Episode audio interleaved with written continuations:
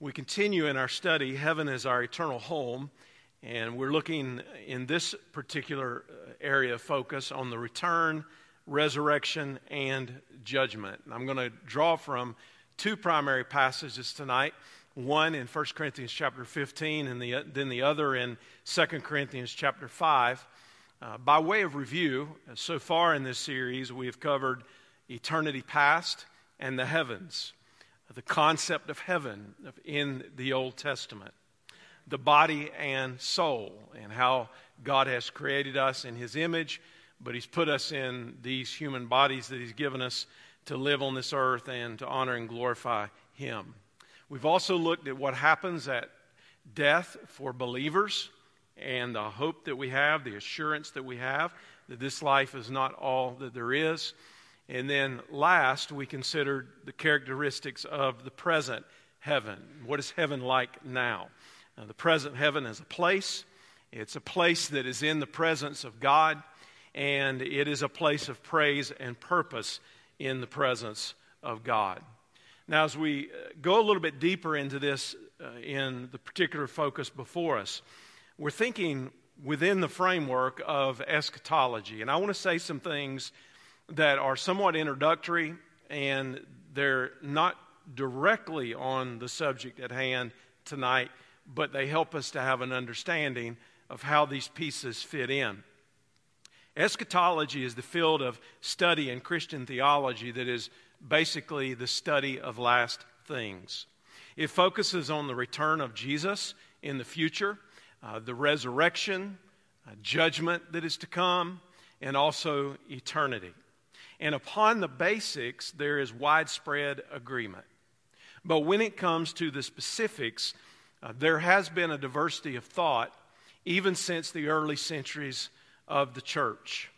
And I want to share what our Baptist Faith and Message 2000 has to say in Article 10 of the Last Things. And you can go back and read this in its entirety on your own. Uh, we have access to this on our website, and it's easy to find otherwise. But the Baptist Faith and Message 2000, uh, which we ascribe to as our statement of faith in Article 10 on Last Things, says this God, in His own time and in His own way, will bring the world to its appropriate end. According to His promise, Jesus Christ will return personally and visibly in glory to the earth. The dead will be raised, and Christ will judge all men in righteousness. The unrighteous will be consigned to hell, the place of everlasting punishment. The righteous, in their resurrected and glorified bodies, will receive their reward and will dwell forever in heaven with the Lord. Now, when we think about last things, there are three general systems that are related to eschatology that are most prominent both historically and today and they are amillennialism, postmillennialism, and premillennialism. Amillennialism, postmillennialism, and premillennialism. Each has a prefix attached to the word millennium, and each view is connected to how you translate and interpret Revelation 20 and the first 10 verses and particularly the timing of the return of Jesus in reference to the 1,000 years that are mentioned. So let me give you just some very basics at the, at the risk of overgeneralizing what these particular thought processes are. And if you want to go back and read on it more later, you can. First is amillennialism. The ah means no, but that's really not the best way to describe it the position indicates more of a realized millennium, meaning that we are currently in the millennium. They focus on a heavenly reign and they believe that Jesus will return after this. So basically, the idea is that we're living in the millennium now. Augustine in the early church held to that, as did Calvin and Luther and other uh, Protestants. Uh, even today, the, the I shouldn't say other Protestants, but in addition to many Protestants in those time frames, held to that. Uh, and today, Protestants would uh, hold to that in some regard as well. I would say that this is probably the second most prominent view. Uh, and I'll tell you which one is the most prominent here in just a moment. But the least prominent is postmillennialism, at least today. That's where there's an expectation of the return of Jesus after a millennial period. So if we hold that Revelation 20 is in fact going to be a 1,000 year actual uh, millennial reign of Jesus, then the idea of the post millennial would be that when Jesus returns, there will be a general resurrection of the righteous, and that will be followed uh, by the resurrection of the wicked and then a general judgment. And it has more to do with the timing of his return. Premillennialism is the predominant view. It was in the 20th century. It also is, I think, uh, at least within our context, in the 21st century. And the expectation of a premillennial view is that Jesus will return before the millennium. Premillennialism states that after the second coming, Jesus will reign for 1,000 years on earth before the final consummation of all things. Dispensational premillennialism arose as a more prominent system in the 20th century, I believe, developed by John Nelson Darby uh, in the 19th century and what it does is it divides biblical history into a series of ages or dispensations. That would be within the system of premillennialism. There's also historic premillennialism, which holds to a very similar framework, with some of the differences, particularly being the focus on the timing of a rapture relative to the tribulation. Is the second coming a unified coming? Or is there a secret rapture prior to a defined tribulation period, followed by a second coming after that tribulation period, and then leading into uh, the millennial period? And as I said, premillennialism is by far the dominant view in evangelical thought, um, but the timing of the particular events is not always as consistent among those who hold to a premillennial view. Now, I say all that to say this there are non negotiable essentials to the whole deal. That if we want to say we are holding to the Bible, that our beliefs are consistent uh, with what the Scripture says, these are the non negotiables. First of all, the return of Jesus is a future reality, it's going to happen. And that return of Jesus is going to be visible, it's going to be physical, it's going to be just as they saw him ascend back into heaven, they're going to see him coming again. Every eye will see him. And then the resurrection of both believers and unbelievers is a reality. This is non negotiable. The resurrection of believers, I believe, is going to take place prior to the millennium and the resurrection of unbelievers will take place after the millennium. Now, that is not a final once and for all statement because you've got to determine what happens to the people who live within the millennium uh, and uh, is there death within that time period? And there's some other questions that I'll address later on that I don't want to get into tonight so I don't confuse the subject. But the return of Jesus is a reality. The resurrection of both believers and unbelievers is a reality, and the judgment of both believers and unbelievers is a reality. The judgment seat of Christ for believers, I believe, will take place before the millennium when we have met the Lord, and the great white throne judgment will take place after the millennium before the eternal state. So, those are the major judgments, although there are other things spoken of in Scripture, uh, like the judgment of the nations, for example, and some other nuances to the judgment overall. But to keep it as simple as possible, believers are going to be judged uh, before the millennium and unbelievers after. Now, for the text at hand tonight, 1 Corinthians chapter 15, and I'm going to begin reading in verse 20, and I'm going to go through verse 28. But as it is, Christ has been raised from the dead, the firstfruits of those who have fallen asleep. For since death came through a man, the resurrection of the dead also comes through a man. For just as in Adam all die, so also in Christ all will be made alive. But each in his own order.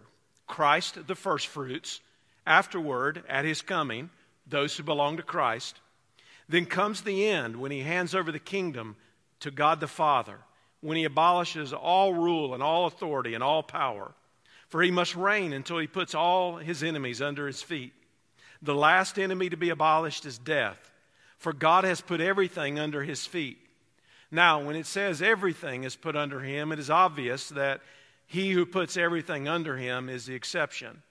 When everything is subject to Christ, then the Son himself will also be subject to the one who subjected everything to him, so that God may be in all. So here's the simple framework that we are launching from uh, as we move forward in the remainder of the study tonight. There will be a return of Jesus. His coming is certain. There is going to be a resurrection of believers, which is our concern tonight, and that is going to be before the millennial reign. There is going to be a judgment of believers. I think that's also going to be before the millennial reign. So we're not thinking about every possibility of the resurrection and the judgment and everything that goes along with it, we're narrowing our focus in these few minutes that we have together on the fact that Jesus is coming again. There's going to be a resurrection of the righteous, and there's going to be a judgment of the righteous, and we'll talk about what that's for. So let's start with the return of Jesus that we just read in part about here uh, after the verses that are well known to us, uh, focusing on the resurrection in the first part of 1 Corinthians 15. Now, leading up to these verses, Paul demonstrated beyond uh, all doubt uh, from a spiritually thinking person, at least, uh, that Jesus rose from the dead. So when he states plainly in verse 20, Christ has been raised from the dead. He is reiterating what he's already built his case on in verse 1 through verse 19. Jesus is spoken of here as the firstfruits of our resurrection. In the Old Testament, you remember the offering of firstfruits uh, brought a sheaf of grain to represent the rest of the harvest. The resurrection of Jesus, in that regard, both represents our own resurrection and anticipates our resurrection. Now, you'll note here, if you know your Bible, that there's a parallel between these verses that we read in 1 Corinthians 15 and Romans chapter 5. That parallel is uh, the comparison between Adam and Christ. And he lays this out again. Remember, that was Paul who wrote Romans chapter 5 as well. And he says here in verse 23 at his coming, those who belong to Christ. Now, Jesus came to earth the first time, remember, as a baby in a manger in Bethlehem. His birth, his life, his ministry, his death, his resurrection, all of it pointed to who he was as the Messiah. In his first coming, Jesus arrived in humble circumstances, and he came to be the suffering servant. He was headed for the cross from the moment he arrived. And when Jesus ascended back into heaven after his resurrection, the angel said to the disciples, Acts chapter 1 and verse 11, Men of Galilee, why do you stand here looking into the sky? The same Jesus who has been taken from you into heaven will come back in the same way you have seen him go into heaven. So they were saying to the disciples, Look, you just saw him go. Why are you still standing there gazing? Because he's coming again. So when Paul references in 1 Corinthians 15, at his coming, that's what he's pointing toward. And while Jesus came in humility the first time with his focus on the cross as the suffering servant, Jesus will return as a conquering king with the armies of heaven at his side. Now, I want to read a couple of passages. One, as a prophecy in the Old Testament in Zechariah, the second uh, in Matthew chapter 24. Zechariah 14 and verse 4 says, On that day, his feet shall stand on the Mount of Olives that lies before Jerusalem on the east. And the Mount of Olives shall be split in two from east to west by a very wide valley, so that one half of the mount shall move northward and the other half southward. That is a prophecy of the return of Jesus. Now, Matthew chapter 24, beginning in verse 29. Immediately after the distress of those days, the sun will be darkened, the moon will not shed its light, the stars will fall from the sky, and the powers of the heavens will be shaken. Then the sign of the Son of Man will appear in the sky, and then all the peoples of the earth will mourn, and they will see the Son of Man coming on the clouds of heaven with power and great glory. He will send out his angels with a loud trumpet, and they will gather his elect from the four winds, from one end of the sky to the other. Zechariah prophesying the return of Jesus. Jesus in the Olivet Discourse giving us insight into what should be expected. And then the return of Jesus is spoken of in greatest detail in Revelation 19. I begin reading in verse 11. Then I saw heaven opened, and there was a white horse. Its rider is called Faithful and True, and with justice he judges and makes war. His eyes were like a fiery flame, and many crowns were on his head. He had a name written that no one knows except himself. Revelation 19 and verse 13. He wore a robe dipped in blood, and his name is called the Word of God. The armies that were in heaven followed him on white horses wearing pure white linen. A sharp sword came from his mouth so that he might strike the nations with it.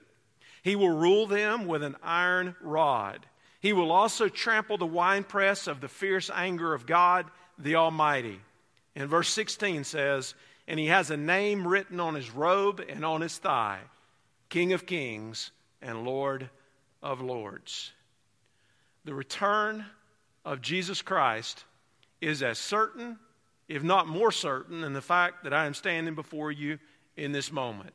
The Bible prophesies it and then uh, reiterates it and then anticipates it. And someday we're going to realize it when it happens. And Jesus returns just as he promised he would. Now we shift focus to the resurrection of believers. The resurrection of the human body from the grave is clearly taught in the Bible. Job was resolved in his belief in the resurrection of the body and also a future life beyond the grave. In Job 19 and verse 25 and 26, he said, it says, I know that my Redeemer lives, and at the end he will stand on the dust, and even after my skin has been destroyed, yet I will see God in my flesh. Jesus himself taught that all who die will be raised from the dead in the future. And here's what he said in the Gospel of John, chapter 5, and verse 28 and 29. Marvel not at this, for the hour is coming in which all that are in the grave shall hear his voice and shall come forth. Those who have done good things to the resurrection of life, but those who have done wicked things to the resurrection of condemnation. The resurrection of believers includes altogether those who came up out of the graves when Jesus was crucified, believers of all the ages upon the return of Jesus, ultimately those who will be killed in the tribulation, those who I think will live and die in the millennium as believers who are not yet in their glorified bodies. And then the final resurrection of unbelievers, as I've already mentioned tonight, will take place at the end of the millennium before the great white throne judgment that will be for unbelievers. Now, this is the part that applies to us as believers. 1 Corinthians 15 and verse 51 says this Listen, I am telling you a mystery. We will not all fall asleep, but we will all be changed in a moment, in the twinkling of an eye at the last trumpet. For the trumpet will sound, and the dead will be raised incorruptible, and we will be changed. And then 1 Thessalonians 4 and verse 16 For the Lord himself will descend from heaven with a shout, with the archangel's voice, and with the trumpet of God, and the dead in Christ will rise first.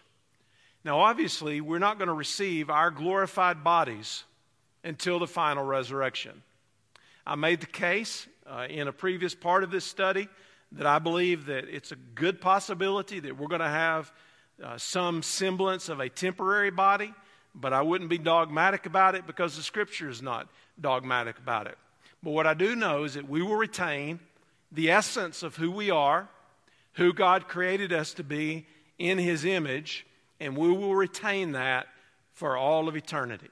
And whether it's in a spiritual state while we await our glorified bodies, or if it's in a state of a temporary heavenly uh, body that we will pr- reside in, I don't know.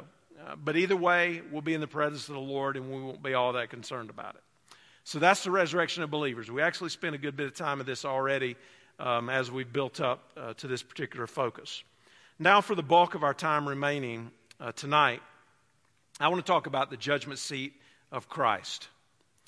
Because if we're thinking about dying in the future and the reality of the return of Jesus and the resurrection, and then ultimately our own accountability before the throne of God, that it's important that we understand what the Scripture has to say about it. Uh, I'm going to read Romans chapter 14 first and begin in verse 10, and then I'm going to move to the 2 Corinthians 5 passage that I've uh, put before you tonight. Romans chapter 14 and verse 10 says, For we will all stand before God's judgment seat. So then, each of us will give an account of himself to God. And now 2 Corinthians 5 and verse 10. For we must all appear before the judgment seat of Christ so that each may be repaid for what he has done in the body, whether good or evil.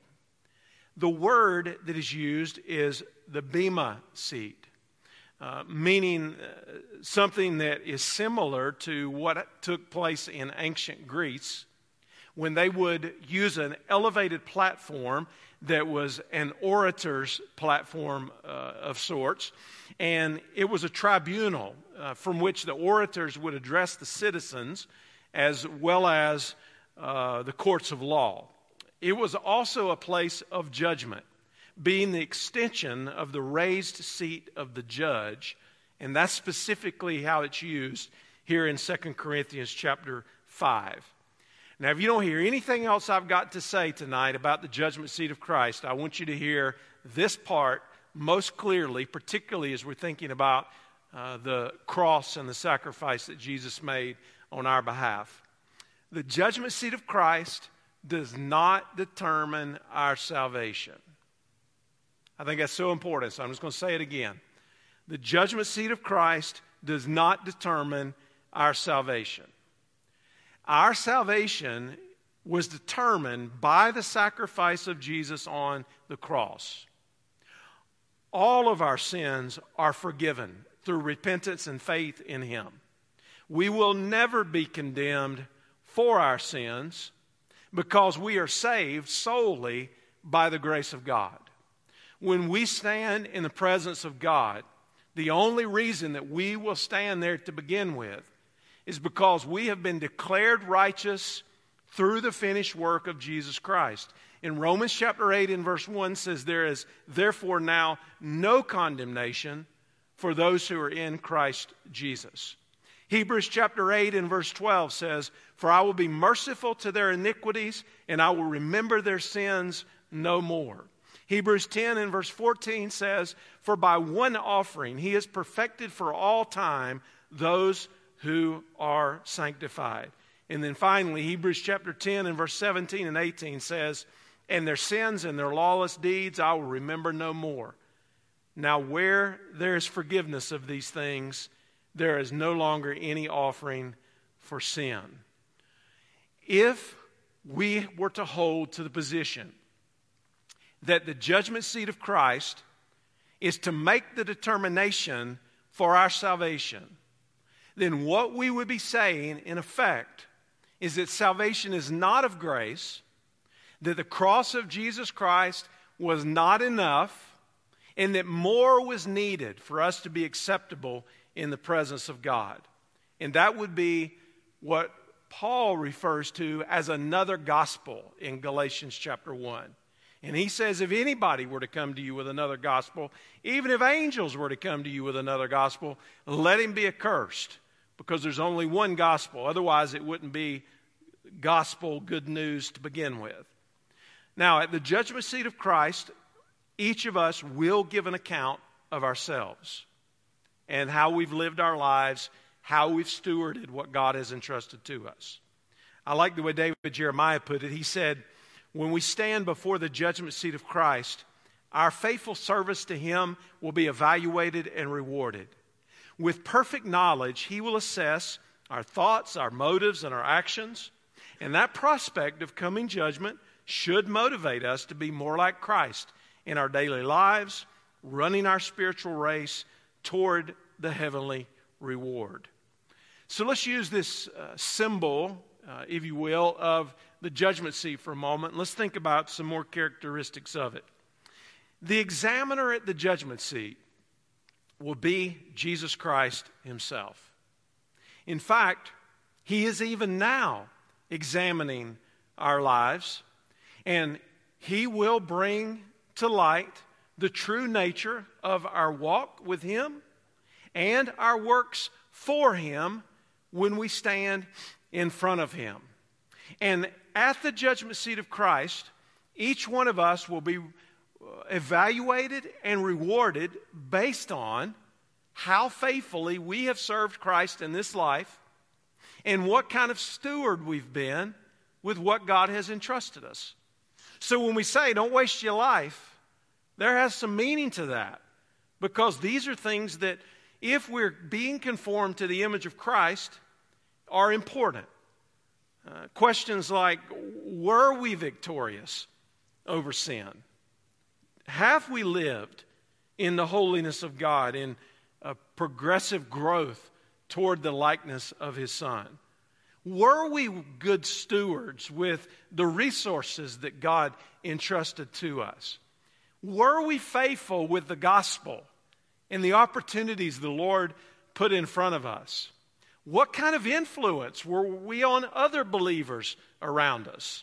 Were we an encouragement or were we a drag? And at the judgment seat of Christ, our works will be revealed for what they were.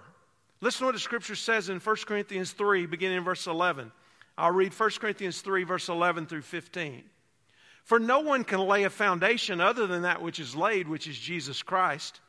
Now, if anyone builds on the foundation with gold, silver, precious stones, wood, hay, and straw, each one's work will become manifest. For the day will disclose it, because it will be revealed by fire. And the fire will test what sort of work each one has done. If the work that anyone has built on the foundation survives, then he will receive a reward. If anyone's work is burned up, he will suffer loss, though he himself will be saved, but only as through fire. So there's obviously the language here of purification, uh, the language of our works either standing or not based on the quality of them. And at the judgment seat of Christ, every believer is going to be rewarded accordingly. Now, the Bible mentions rewards numerous times. In fact, Jesus spoke of rewards several times in the Sermon on the Mount, for example. Rewards in heaven are based on the goodness of God in our lives, and through Christ's uh, work, we gain an inheritance in heaven, and then our lives on the earth are tested and result in the praise and the glory and the honor of God when Christ is revealed. Now, I want to take just a few moments, and I've done this uh, probably in some recent months, and in a particular sermon, I remember focusing a little bit on the crowns in heaven, but I want to go back to them, particularly as we think about the judgment seat of Christ. because there are five heavenly crowns that are specifically mentioned in the New Testament that will be awarded to believers. Now, the Greek word translated crown um, means a badge of royalty, it means a prize in the public games or, games or a symbol of honor in general uh, used during those ancient Greek games it, games, it would refer to a wreath or a garland of leaves that was, were placed on the victor's head uh, as the result of an athletic contest. And the word is used figuratively in the New Testament of the rewards of heaven that God has promised those who faithfully serve Him. So let's go through these just quickly, and then you can go back and read more about them later. The first that's mentioned is the imperishable crown. And the reference here, I'm going to give you these references as I move through them rather quickly, is 1 Corinthians chapter 9 and verse 24 and 25. Uh, and the imperishable crown is for all who faithfully run the race. Uh, things on this earth are subject to decay and they'll perish, but not so with the heavenly crown. Faithful endurance wins a heavenly reward. So, this is why it's important that we run our race well. This is why it's important that we keep our eyes fixed on Jesus, who's the author and the finisher of our faith. This is why it's important that we measure our lives according to the character and the person of Jesus. This is why it's important that we believe the Word of God and that we hold to the truth and we don't deviate because we want to be a people who live lives that are consistent and would be worthy of receiving the imperishable crown. The second is the crown of rejoicing. And this is in 1 Thessalonians chapter 2 and verse 19. The crown of rejoicing is for those who have been faithful witnesses to the saving grace of Jesus Christ, and specifically who have led other people to Jesus. Now, let me state it this way if in your life you never lead anybody to faith in Jesus Christ, you will not receive the crown of rejoicing because that's what it's for. Now, why would we want to receive that crown? Because what it has said of our lives is that we believe Jesus is worthy, that we're not satisfied with keeping this gospel message to ourselves, that we actually believe there's a heaven and a hell and people are going one direction or the other, that we actually believe the Great Commission, that we're to make disciples of all nations, and we want other people to experience the love of God that we have experienced and the forgiveness that comes only through the cross and the resurrection. And then third is the crown of righteousness. The crown of righteousness. 2 Timothy chapter 4 and verse 8. This is for those who love the appearing of Jesus and await his return. How often do you think about the return of Jesus? When you read in the scripture, are you anticipating the return of Jesus? Do you believe that Jesus is going to actually return just as the book of Acts says he departed? Do you believe he's going to return? And are you living your life in such a way that you're anticipating that? Then the crown of righteousness will await you. The fourth is the crown of glory. 1 Peter chapter 5 and verse 4. This is the one that is reserved for those who are the faithful under shepherds it's been referred to as the pastor's crown uh, for those who faithfully serve and shepherd the church. And then crown number five is the crown of life. Revelation 2 and verse 10. This is for all who undergo suffering and persecution and even death for the sake of Christ. Let me just tell you the people that are most concerned about comfort and a life of ease and a spiritual life of being a consumer are not going to get anywhere close to this one.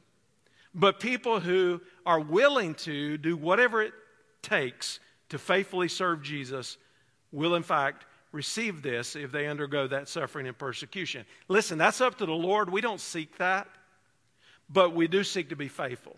And sometimes being faithful brings consequences. Now, let me ask this question and answer it Are there more crowns than the ones mentioned in Scripture?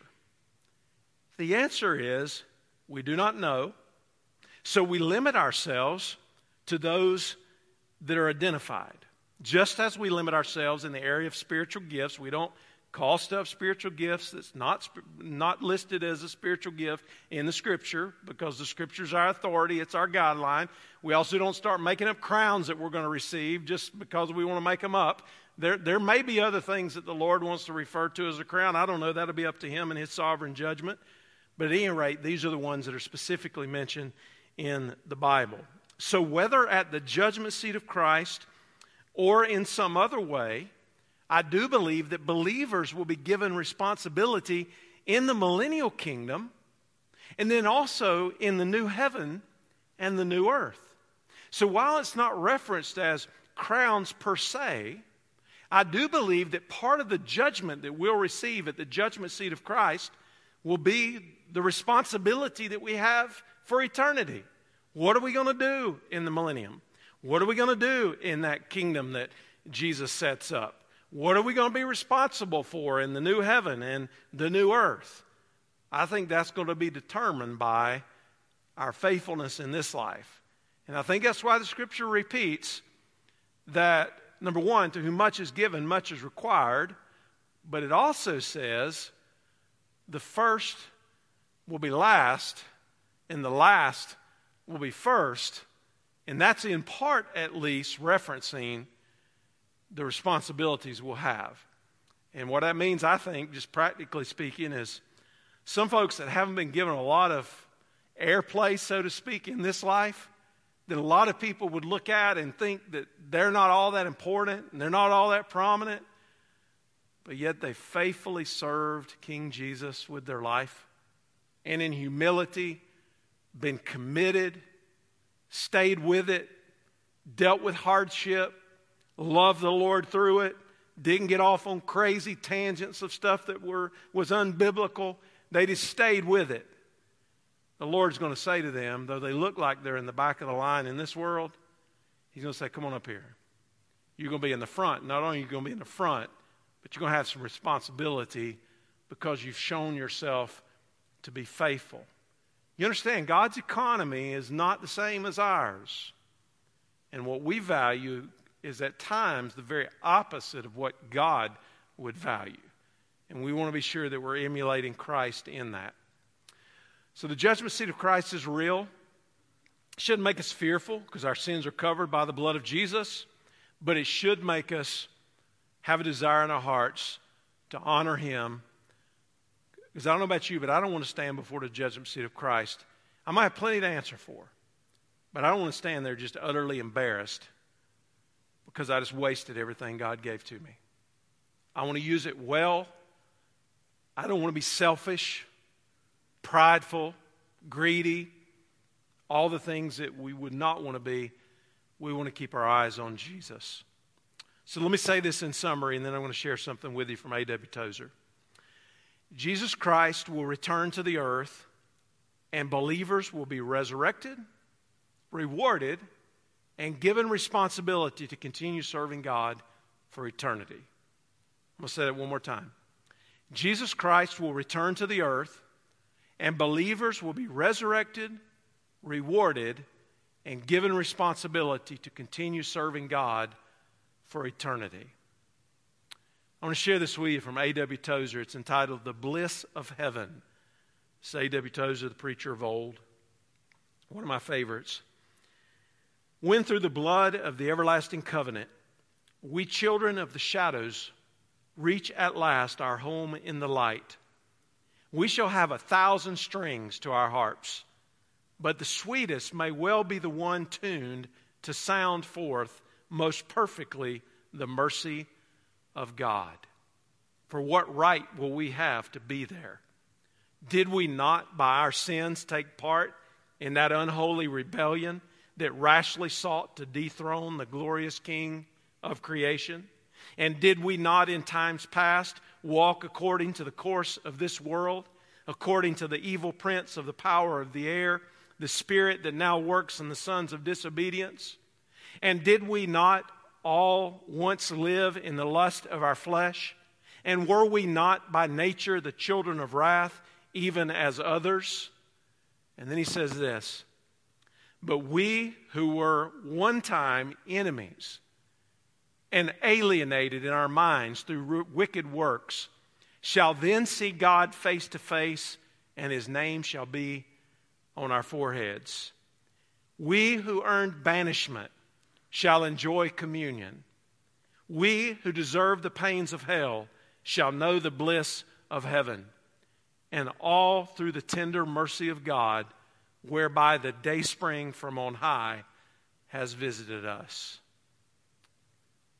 All praise will go to the Lord when we finally are with Him for eternity.